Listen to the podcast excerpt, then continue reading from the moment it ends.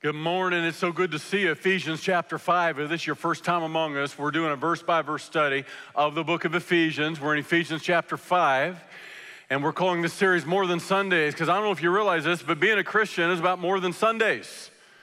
Yeah? I mean, it's something you take with you, it's not just something you do, yes? Because if you haven't learned that yet, I need to start and repeat and just go back about three weeks, four weeks. But we don't need to do that, yeah? Because you see, being a Christian, it really is about more than something you do, it's something you are. It's taking it with you beyond the hour and a half you're here on Sunday. I want to say thank you for an amazing day yesterday. I'm telling you, I, preachers are prone to exaggerate. I'm trying not to. I'm trying not to embellish anything because we're prone to. I'm just telling I try not to do that. But I think it was probably our largest carnival ever. Like, probably, I'm serious, maybe, probably 10,000 people from all over our city was there. I met people from all over the Kansas City Metro. And so thank you for the hundreds and hundreds that served, for the hundreds and hundreds of you that donated things to do what we do, to be living proof of a living God to a watching world. And having said that, I gotta be honest with you about something, seriously. Uh, my heart is pretty heavy today. And it is what I call a PG 10 sermon. Just wanna warn you ahead of time. My heart is heavy. It's been heavy. It's been heavy for several weeks, knowing this text was coming, the passage we're studying, the sermon that I'm about to bring. It's not an easy sermon to preach. May not be easy to listen to, but we need it. It's God's word, it's the truth that sets us free. My heart is heavy for our country, it's heavy for our society. My heart is heavy for the church because as the church goes, so goes the nation.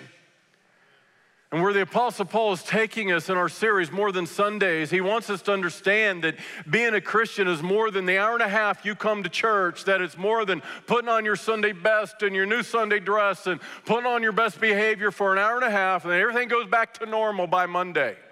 Should change our lives.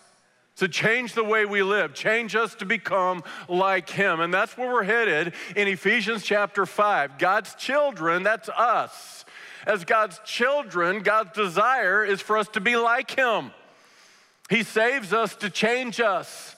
He adopts us into His family to give us a brand new identity. And I want you to see his goal for your life is Romans 8 29, to be conformed to the image of his son. The sinless son of God came like one of the sons of men, so the sons of men could become like him. That is God's goal. That's the process of sanctification and becoming more and more like Christ. And this is what he says as we pick it up in Ephesians 5 and verse 1. He says, Therefore, because we are God's children, be imitators of God. He wants us to imitate him, to be be like him. He came to live inside of you at the moment of salvation to change you, to make you increasingly, gradually like him. Now, how do we do that? He says, and walk in love, as Christ also has loved us and given himself for us, an offering and a sacrifice to God for a sweet smelling aroma. Now, what's in view here is one of the offerings of the ancient Hebrews. They had five offerings. He's speaking here of the burnt offering. They would take this lamb, the sacrificial lamb, and they'd sacrifice it on the altar. It would be completely consumed in the fire, completely reduced to ash. All of that was a picture of Jesus Christ, God's sacrificial lamb. God Himself became became a man to become our sacrificial lamb. And he was completely consumed on the cross in the fire of God's wrath as a sweet smelling aroma. And I want you to see that Paul is now teaching everything that Jesus became for us, we are now to become for him. We are to offer our lives to Him as a sacrifice unto Him. Romans 12 and verse 1 a living sacrifice. My life is no longer my own. I have been bought with a price. Now, I want you to understand what that means. To be like God means to be like Christ, who was full of grace and truth. Now, I share this because we live at a time where people want the grace of God, but they don't really want the truth of God. No, we want God's grace, but we don't want to live by God's truth. And we almost see these guys like, you know, grace is good cop, truth is bad cop. All right, you got, uh, you know, good dad, mad dad. That's how we look at grace and truth. But I want you to see that Jesus fully embodied grace and truth. John 1 and verse 1, it says, In the beginning was God, and the Word was with God, and the Word was God. And John 1 14 says, And the Word became flesh and dwelt among us, and we beheld his glory. The glory as of the only begotten of the Father, full of grace and truth. I want you to see Jesus fully embodied grace and truth, never one without the other. And we live at this time where honestly, people want the grace of God, but they don't really like the truth of God. And apart from the truth of God, you cannot live in the grace of God. You see, the reality is you hear this false dichotomy all the time. Well, we, we need to be more about grace, and, and, uh, and, and, you know, you need equal balances of grace and truth. That's just not true. It's like, you know, you need 50% of grace and 50% of truth. That's just silly. That's a false dichotomy. Jesus was 100% grace and 100% truth at all times. He fully embodied them. These aren't competing with each other, they are completing each other. And what that means is if Jesus is in us, us, then what else is in us? What else is in us is grace and truth.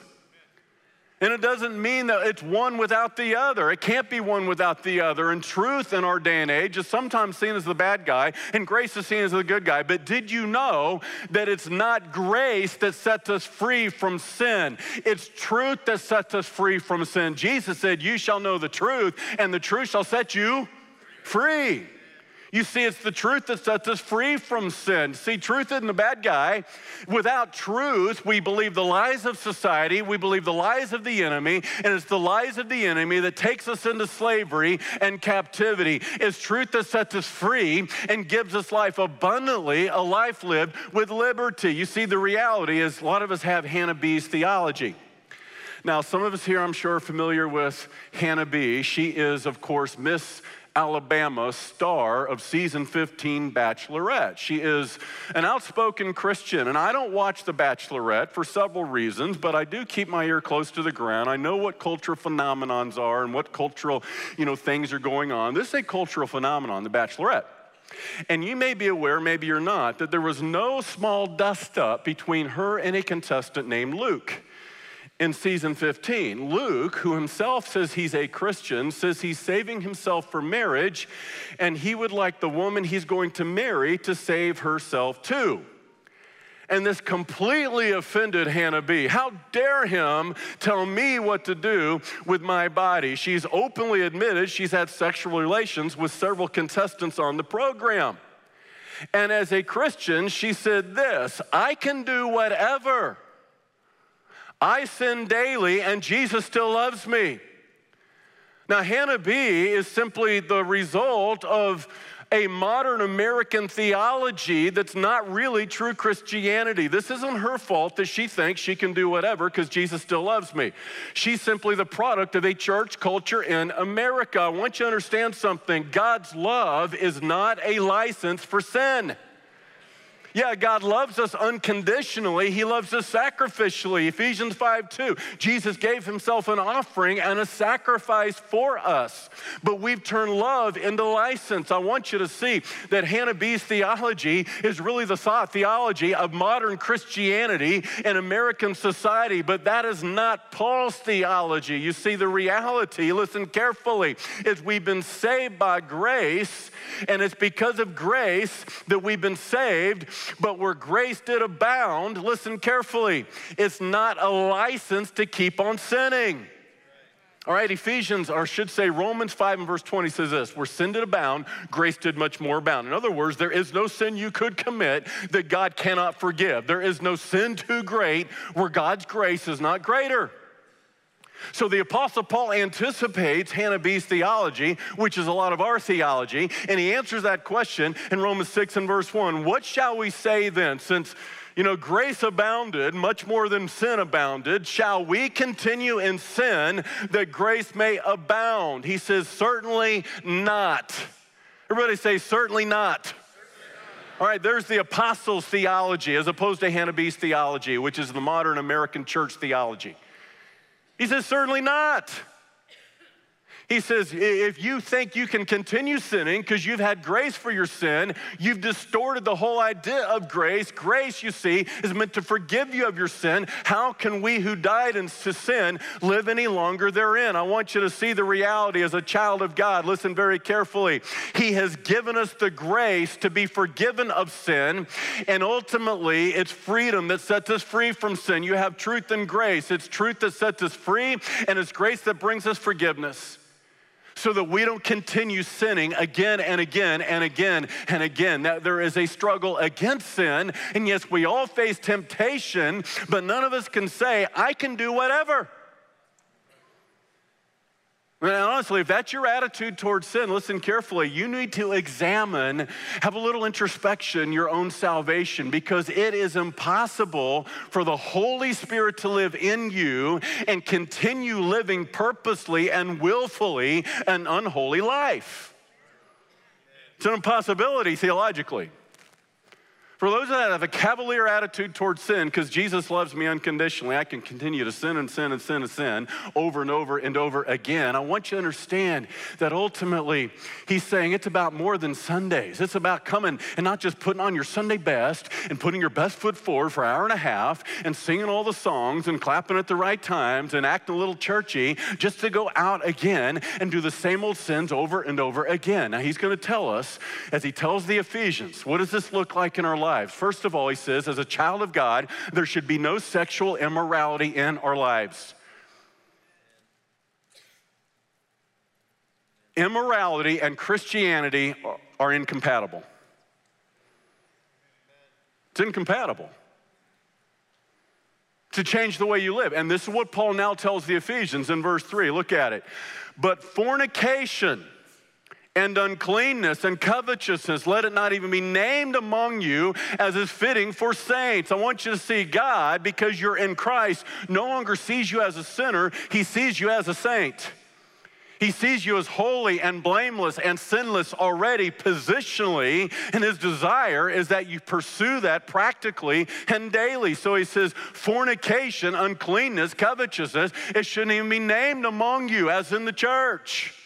Fornication, this is the Greek word porneia. Does that sound familiar?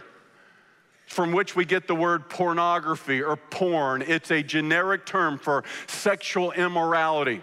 Uncleanness, that's impurity. See, to God, there's only clean and unclean. There's pure and impure. There's not different levels of sin. There's not different levels and general 50 shades of gray. It's just black or white. It's either holy or unholy. He says, if it's unholy, let it not even be named among you. Now, listen carefully. There's not one among us that doesn't struggle with sin. We're all made of the same stuff, which is mean we all struggle with the same stuff. But listen, I don't, I don't worry as a pastor about those who say I'm a Christian and I'm struggling with sin. I worry about people who say I'm a Christian and sin with no struggle. that's the world we live in. Well, Jesus loves me. I can do whatever. No, that's somebody that doesn't really know Jesus. If that's really your attitude towards sin, the desire is to be like him. And he says, therefore, let no fornication, all uncleanness, covetousness, let it not even be named among you. Now, this is why Paul is writing to the Ephesians. Ephesus was one of the greatest cities in all of antiquity. It was home to the temple of Diana, one of the seven wonders of the ancient world. Its size and scope were enormous. These are people in the artist's rendering. Just to give you an idea, those little things look like ants. Those are people relative to the size of the temple of Diana. And you can see why it's considered one of the seven wonders of the ancient world. And people from all over the Roman world will go to the temple of Diana to make a pilgrimage to worship in the temple of Diana. Who was Diana? Diana was the goddess of fertility, the goddess of sexuality. The Greeks called her Aphrodite, same goddess. The Canaanites called her Ashtaroth. And they would worship her through prostitution and acts of promiscuity. They would go into this temple and it would literally be an orgy. 24 7, 365, hundreds and hundreds of rooms in the Temple of Diana where hundreds and hundreds of priests and priestesses would service the worshipers with ritualistic acts of prostitution and perversion. They were worshiping this goddess, this multi breasted goddess. Pornography is not a modern invention of humanity. Now, listen, we are far too sophisticated to set a multi breasted statue in our home somewhere and worship this multi breasted goddess. No, we're way too sophisticated. But I would suggest to you that while the Temple of Diana was destroyed hundreds of years ago, I want you to know that her spirit is still alive in these United States today.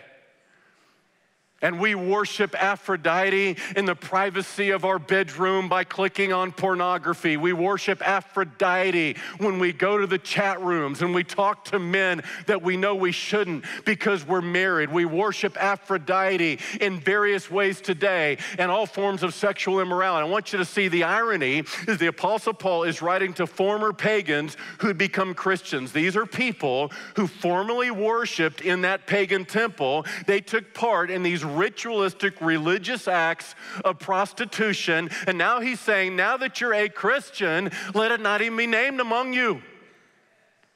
Everything is now changed. It ought to change you.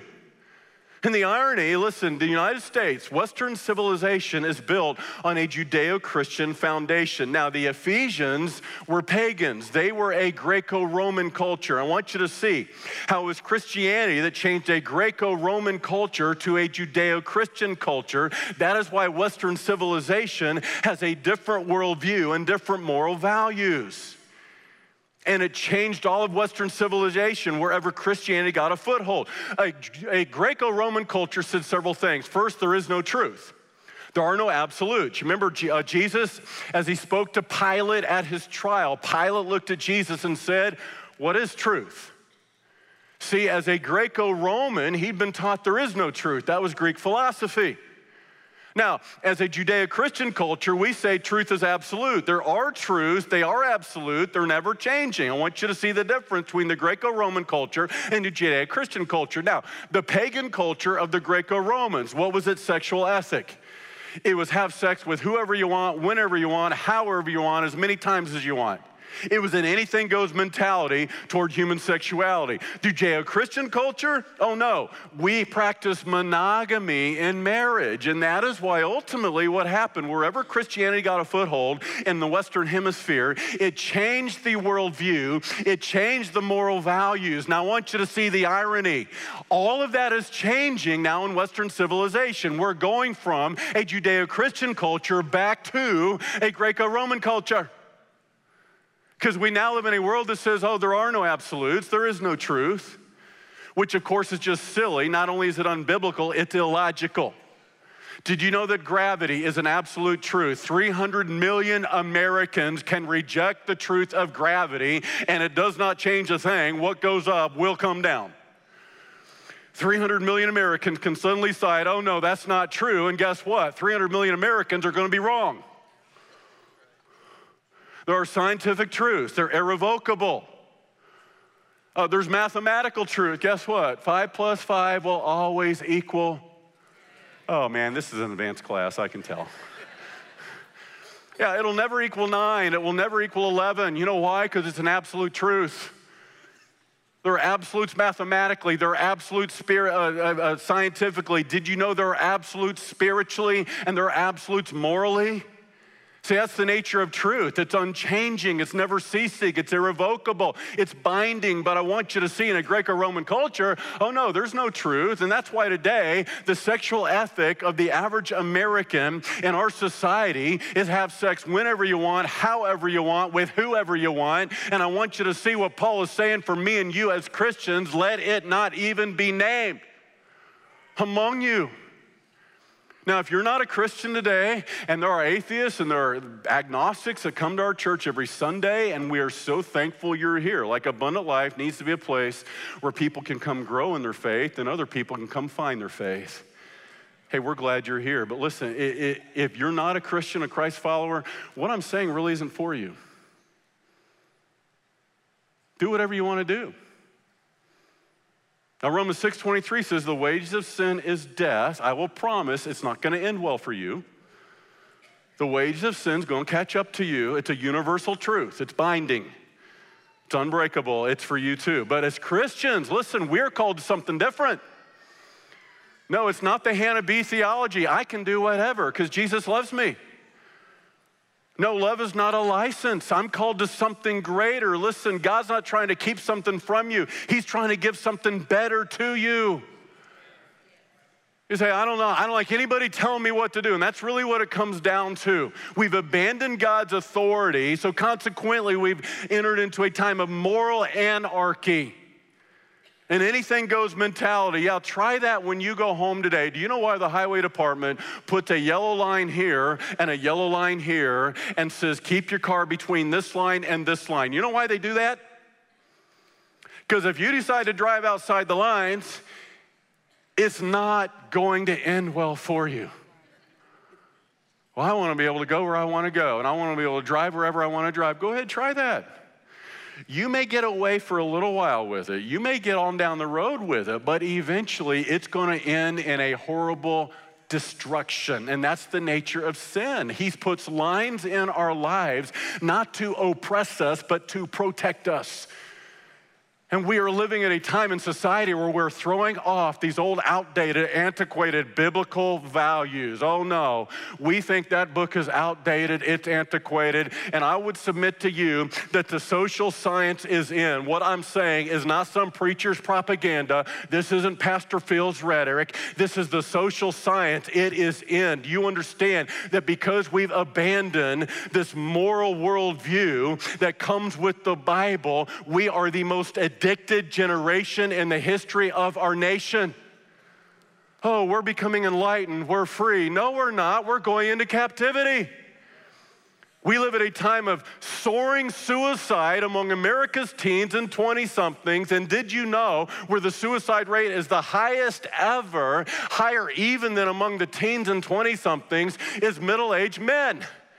For the first time, the life expectancy of the average American has gone down three years in a row for the first time. You know why? Because we're killing ourselves at higher rates than ever. Oh, but we're free, aren't we? No, the social science is in. Soaring suicide rates Addicted generation, the most ever in our nation. STDs at a higher rate than ever among America's teens. The teens, one in four, 25% are carrying an STD. Because we worship at the feet of Aphrodite. We're not free, we're going into captivity.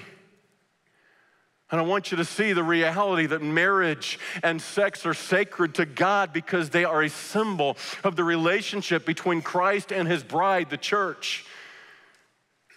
Now, it makes sense that Satan would want to hijack whatever God says is sacred. Why does God put boundaries in our lives for sexuality? I'll tell you why. Because everything God wants us to learn spiritually, we cannot see. He gives us a picture physically of something we can see. So we're going to get to Ephesians 5 here in a little while, and we're going to see in verses 22 through 33 that marriage is a picture, it's a symbol of Christ and his bride, the church. It's meant to be a picture of the relationship between Jesus and you and I. So the husband we're going to learn is a picture of Christ, and the wife we're going to learn is a picture of the church. So marriage and, sac- uh, and sex is sacred to God for this reason because it distorts God's picture in any other capacity. And that's why it's sacred. Because there's a picture, there's a symbol God is painting in marriage of the relationship we have with Jesus. Yet it's been so distorted, so destroyed in modern America. And this is why God is trying to woo us by warning us. Hebrews 13, 4, marriage is honorable among all, and the bed undefiled, but fornicators and adulterers God will judge. He's saying, listen, marriage is honorable, and listen, sex is not dirty to God. Sex is holy, it's a picture of the intimacy, the oneness between Christ and his bride. That's you and I. 34 times in the book of Ephesians, you see this phrase, in him. We are in him. And then Paul flips that on its head in the book of Colossians and says, not only are we in him, but he is in us. And so, sexual intimacy between a husband and a wife is a picture of that intimacy and that oneness that we can have with Jesus Christ as his bride. And the sexual union is a picture of that oneness that we have. In Genesis 2, Adam said, She is bone of my bones and flesh of my flesh. Guess what? That's the very place from Genesis 2 that Paul's going to quote in Ephesians chapter 5, speaking of our relationship with Jesus Christ. We are bone of his bones and flesh of his flesh. You see, we are his bride and we are his body. And all that's being pictured. That's the theology of marriage. And you can see why society wants to distort marriage and distort sex because it's a picture. And anything that God wants wants to do, Satan counterfeits it too. So the question is what is marriage? It's what it comes down to. And this is not a hard one. They came to Jesus in Matthew 19. If you're taking notes, jot down Matthew 19 and verse 4. They came to Jesus in Matthew 19 and verse 4, and they asked him specifically about marriage. And guess what he said? Have you not heard? Really? You're asking me this? Do you need to ask me this? Have you not heard that in the beginning God created male and female? That's how Jesus defined marriage male and female. And I want you to notice he quotes from Genesis 2. When he says the definition for me and you as Christians, he does not appeal to culture, he appeals to creation. And that's why God's definition is fixed. There's no other definition of marriage in the eyes of God except a man and a woman. Now, our society can do anything they want with marriage because it's more than a sacred institution, it's also a secular institution. As a secular institution, our government can do anything they want with marriage, and they have. Frankly, I don't really care, but I'm trying to tell you as a Christian, there's only one definition. There will only be one definition from here to now and forever. It's male and female because it's a picture of Christ and the church, and any other definition of marriage destroys that picture of Christ and his bride. This is why polygamy is a distortion of marriage. You know why? Because Christ does not have multiple brides, he has one bride. This is why same sex marriage is a distortion of the picture God is painting in marriage, because Jesus is a bridegroom and he's not married to another bridegroom. Now, I know what people say. I know what people will say about me. I know what they have said about me. Pastor Phil, you bigger, you bigot, you hater, you hate people. Yeah, I'm a hater. When did we get to the place where we can't just disagree with each other without hating each other? Let me help you understand if you don't understand. What, what is it? I mean, you're a hater, you're a bigot. That is nothing more than a bully tactic that is meant to silence anyone they see as the opposition. Anyone they see as the enemy. You're a hater, you're a bigot. It's meant to intimidate, it's meant to silence, it's meant to manipulate. And I just want you to understand up front ahead of time that I won't be bullied, I won't be intimidated, I won't be manipulated. I will preach the whole counsel of God's word without compromise.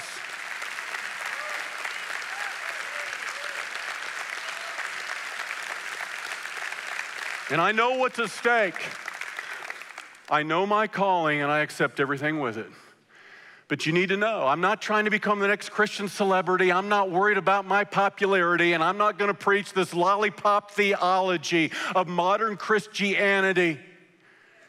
I want to preach the whole counsel of God. Let me tell you why. Because I love everybody. I love you and I care for you. And I remind every preacher here, any preacher that might be listening, that James chapter 3 and verse 1 tells us that we will receive the stricter judgment. We will be judged by God. The bar is higher, and it's how we handled the word of God. Hebrews 13, 17 says that as your pastor, my calling is to watch for your soul as one who will give an account. One day I'm going to stand before before God and give an account, not just of my soul, but of your soul.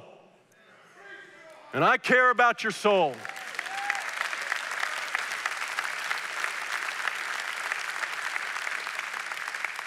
I don't hate anybody, I love every single person.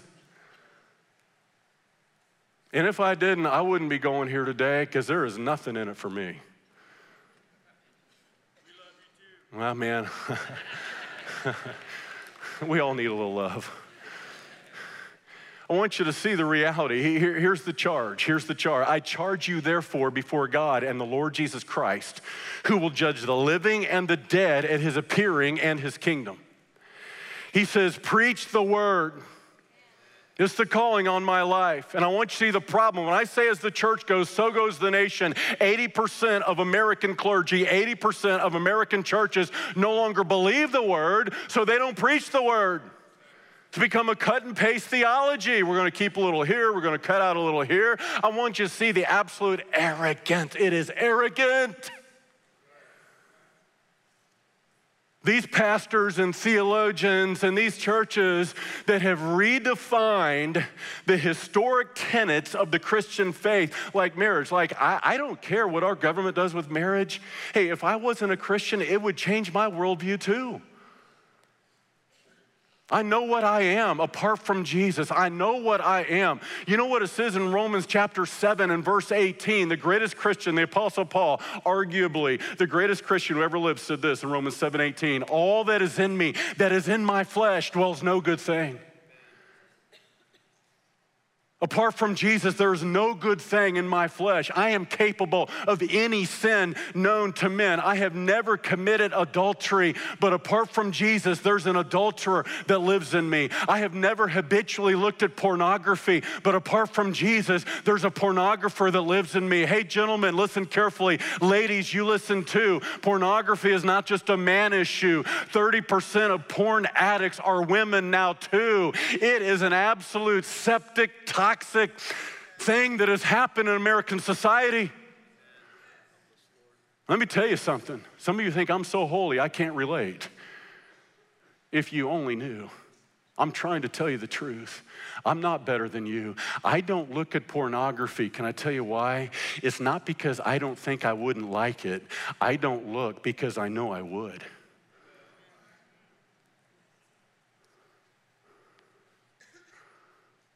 I've never had same sex attraction, but there's a homosexual lives inside of me too. All that is in me, that is in my flesh, dwells no good thing. I know apart from Jesus what I would be. I'm trying to tell you in all honesty that I'm desperate for Jesus and you are too because we're all made of the same junk. That means we all deal in some way with the same junk. One person's sin nature leans toward same sex attraction. Let me tell you about my sin nature because I'm no better. Apart from Jesus, had God not intersected my life at 21 years of age, let me tell you about the decisions that I was making that was taking me in a direction that would have landed 25 years later at a destination. Today, I would be a drunk, divorced adulterer. That's who lives in me. I'm not, but I could have been. I would have been. No better than anybody here. Listen, I have for 28 years been a one woman man.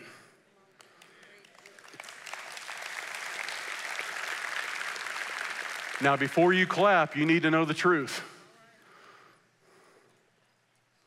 I've been a one woman man, and it's not because I married the only beautiful woman in the world. because for as long as I can remember, I have loved women. I started chasing girls in kindergarten. All of them. I never saw one I didn't like. Ladies, relax, you're safe, okay? Let me tell you why. Because that five foot four Krista, she is dangerous. she would kill me, all right? Fear is a great motivator. Well, let me tell you the real reason you're safe. I'll tell you why. Seriously? Because that's what I was, but because of Jesus, this is now what I am. I'm not that anymore. Because it's about more than Sundays. What do you do when you're facing temptation? What do you do when you're struggling with sin? Listen carefully. It doesn't matter what sin, it doesn't matter the temptation, you deal with it in the same way. It's called consecration, it's called the crucifixion. Walk in love. Ephesians 5 2. As Christ has loved you and given himself for you as an offering and a sacrifice, as a sweet smelling aroma. It's the Romans 12 1 sacrifice. You become a living sacrifice. Instead of self satisfaction, You choose sanctification instead of self gratification. You live for God's glorification. You choose the crucifixion. I am dead to self. I'm dead to sin. I will not do that just because it comes natural. Listen, just because something is legal or something feels natural doesn't make it moral.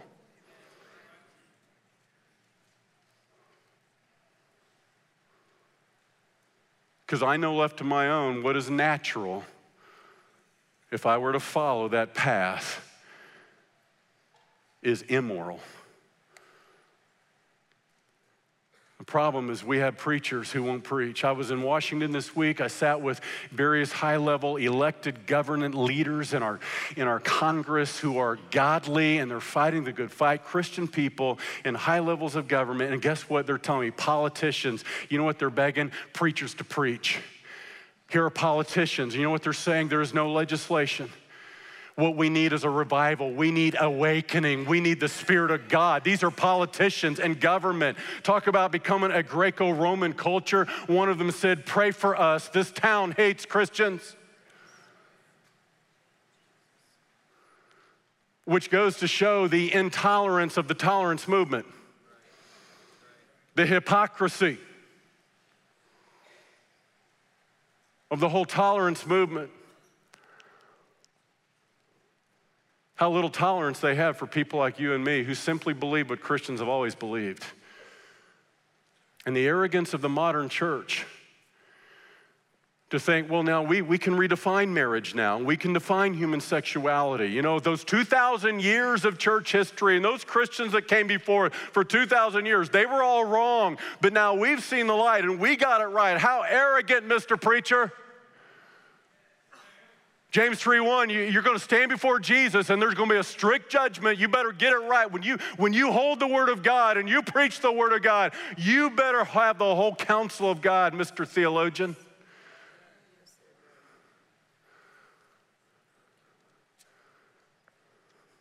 Preach the word, be ready in season, out of season, convince, rebuke, exhort with all long suffering and teaching, for the time will come when they will not endure sound doctrine, but according to their own desires, because they have itching ears, they will heap up for themselves teachers. Here's where we live. Scratch my ears, Mr. Preacher. Tell me what I want to hear, Mr. Preacher. And it's the lollipop theology and the hot tub religion. Jesus died to make you happy. No, Jesus died to make you holy. He died to redeem you from sin penalty. We've got preachers scratching itching ears. Can I just be honest with you?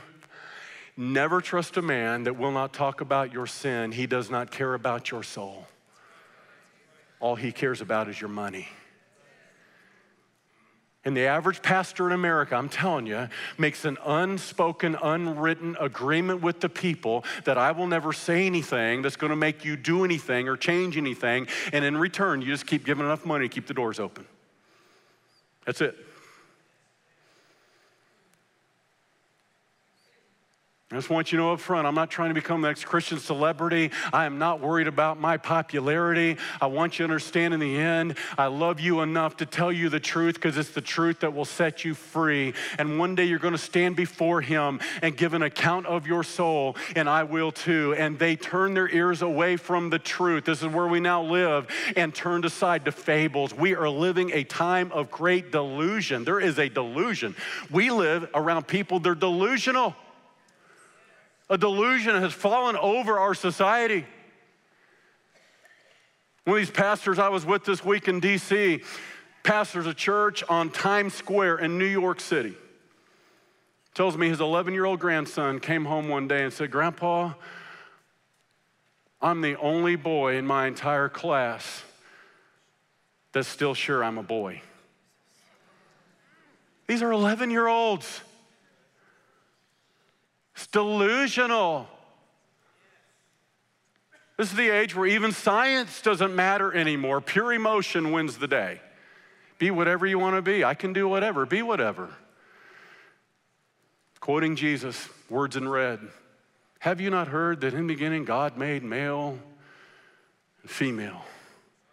In the image of God created he them. Who do you think is behind this distortion of God's image? Coming off this platform a few weeks ago, I preached. I met a lady for the first time out in our foyer. She said, Pastor Phil, thank you for what you said today. For 30 years, I lived a transgender life. And then about five years ago, my pastor said to me, I was living a lie.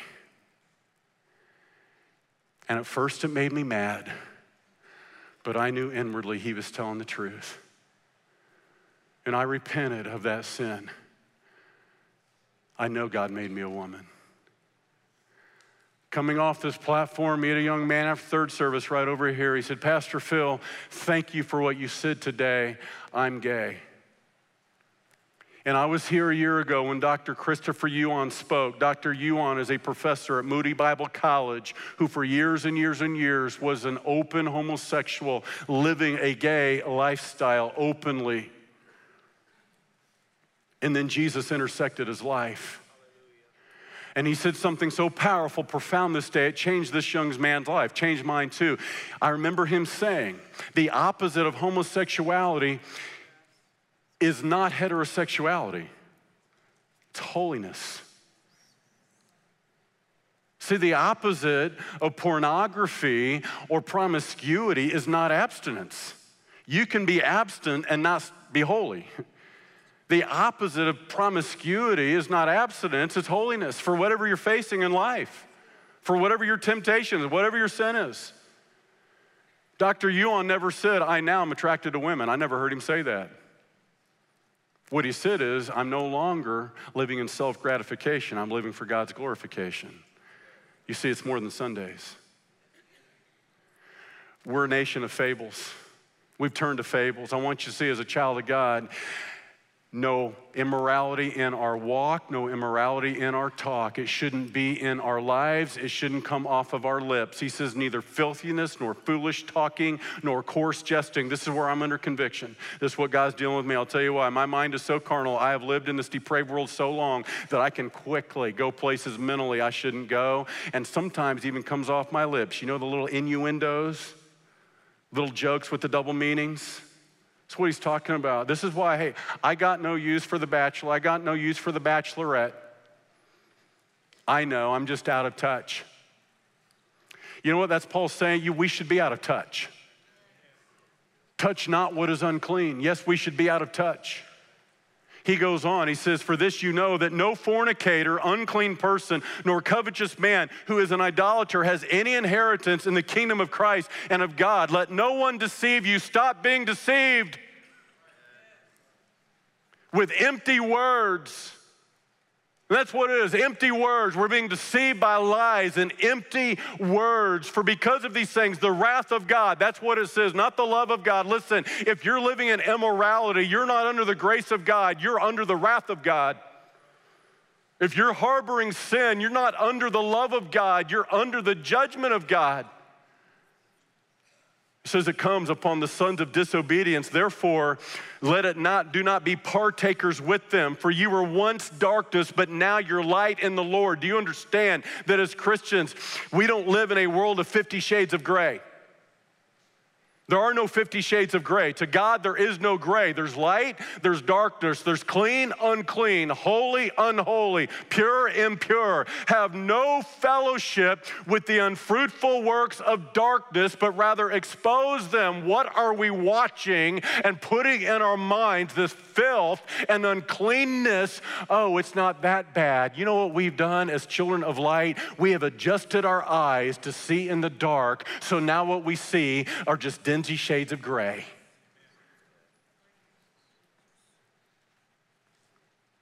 Oh, we wink at sin, call it a sitcom. It's not that bad. We watch Hannah B fornicate. We're entertained by the very things that nailed Jesus to the cross. For it's shameful to even speak of those things which are done by them in secret. But all things are exposed, are made manifest by the light. For whatever makes manifest is light. Our lives are not to blend into the darkness. Our lives are to shine the light on the darkness. And that's what I've tried to do today. So, what are we to do? Well, Paul says, here's what we do. Here's the remedy. Number one, we need, we need to wake up. Need to wake up. He goes on, he says this in verse 14. Therefore, he says, Awake, you who sleep, arise from the dead, and Christ will give you light. We need to pray for awakening in the church. We need to pray for awakening in the body of Christ. Here are these politicians, I'm sitting with them. Guess what they're praying for? An awakening. Pastor Phil, preach, tell others to preach. Pray for an awakening spiritually. As the church goes, so goes the nation. We need to wake up. Jesus, wake up a slumbering church. Jesus, shake us and awaken us. We've been asleep too long. He says, Wake up. And then he says, Rise up. He says, Listen carefully.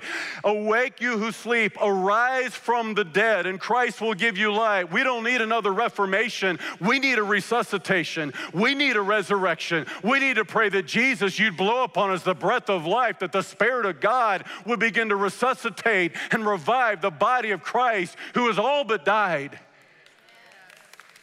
Would you join me in that prayer? A prayer of awakening and revival. And it begins with repentance repentance of sin, turning from darkness to light. And then he says, You need to wise up. You need to wake up. You need to rise up. And you need to wise up. See then that you walk circumspectly, not as fools, but as wise. Some of us have played the fool. We have believed the lies, the delusion. He says, Be wise, redeeming the time because the days are evil. I want you to see the story of various young adults who are part of our church who have passed from darkness to light, from death to life, because their story can become your story.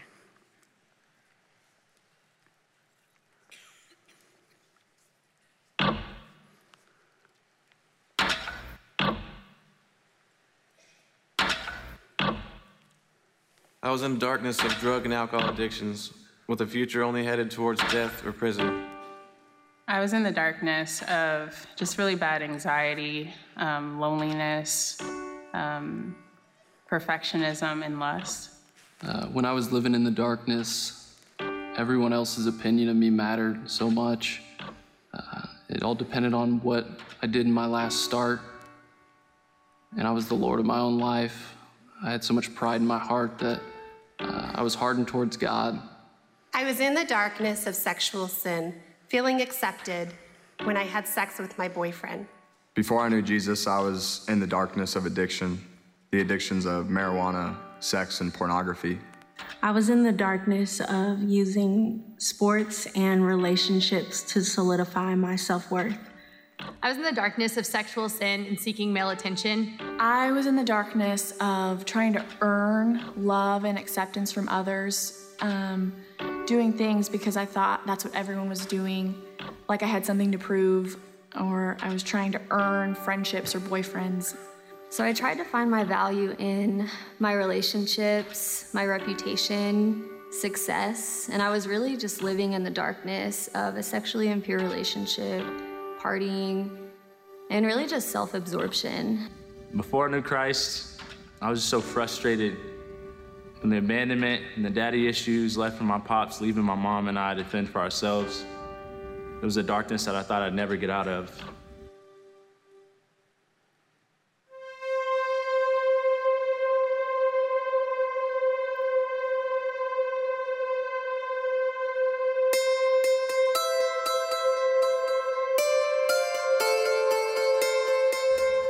I saw the light of Christ, y'all, it was bright at first, and I ran from it. But I came to know that I have a Father in heaven that would never leave me. And that light's been changing my life ever since. And then I found the light of Jesus. And through redemption and healing, He made me new, and He showed me my worth in Him. But then Jesus and His light came into my life and uh, renewed me and reminded me that I'm a child of God that's been redeemed and that no one else's opinion matters to me, but that I'm loved. But then I found Jesus, and he made me realize that My worth didn't have to be found in anything or anyone else but Him. But then I found the love of Jesus, and His light gave me that love at no cost to me at all. But then I found the light of Jesus, and He has given me sobriety and a bright future. But then I found the light of Jesus, and it began to really make me more free, content, um, enough, and pure. But then I found the light of Christ, and uh, He changed my heart, and He broke me of my addictions. And I can honestly say that my heart has been changed by Jesus. But it wasn't until I made Jesus the Lord of my life and the light of Christ entered my life and freed me from these things. It wasn't until then that I put Christ at the center of my relationship, that my life had purpose, and that I was no longer a slave to all of these things like insecurities, and I became complete in Christ. But I found the light of Jesus, and He made me whole as I experienced His sufficiency.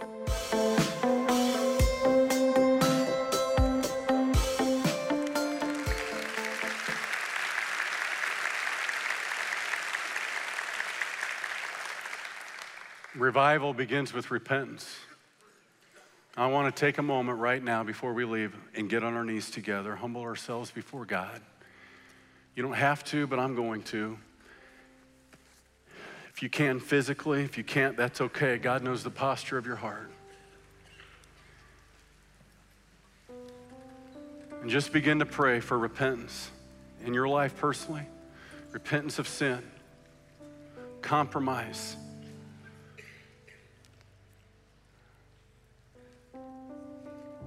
Pray for revival, awakening in the church. Not just our church, yes, our church, but the church. That the Spirit of God would move, begin to break up the hardened hearts inside of us all. God, that you begin to break up this fallow ground, that you'd begin to till up the soil, the seedbed of our hearts. And we claim the promise of 1 John 1 9 that if we confess our sin, you're faithful and just to forgive us our sin and cleanse us from all unrighteousness. Jesus, forgive us of our arrogance, our pride, self idolatry, the desire to live for self instead of the Savior. Help us choose the cross daily and die to self and die to sin. And Jesus, we play, plead for awakening. We plead for revival. The Spirit of God would begin to blow upon us the breath of life. This church and churches all over this land, that you'd bring the church to repentance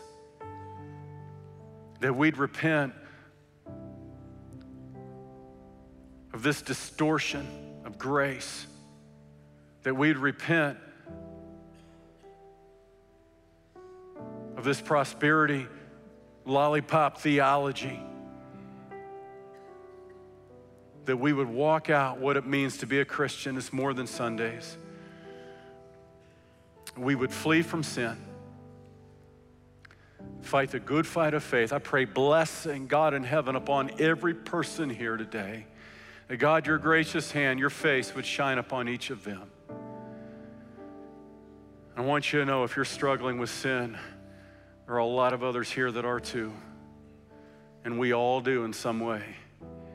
There are groups here forming, wellness groups, we call them.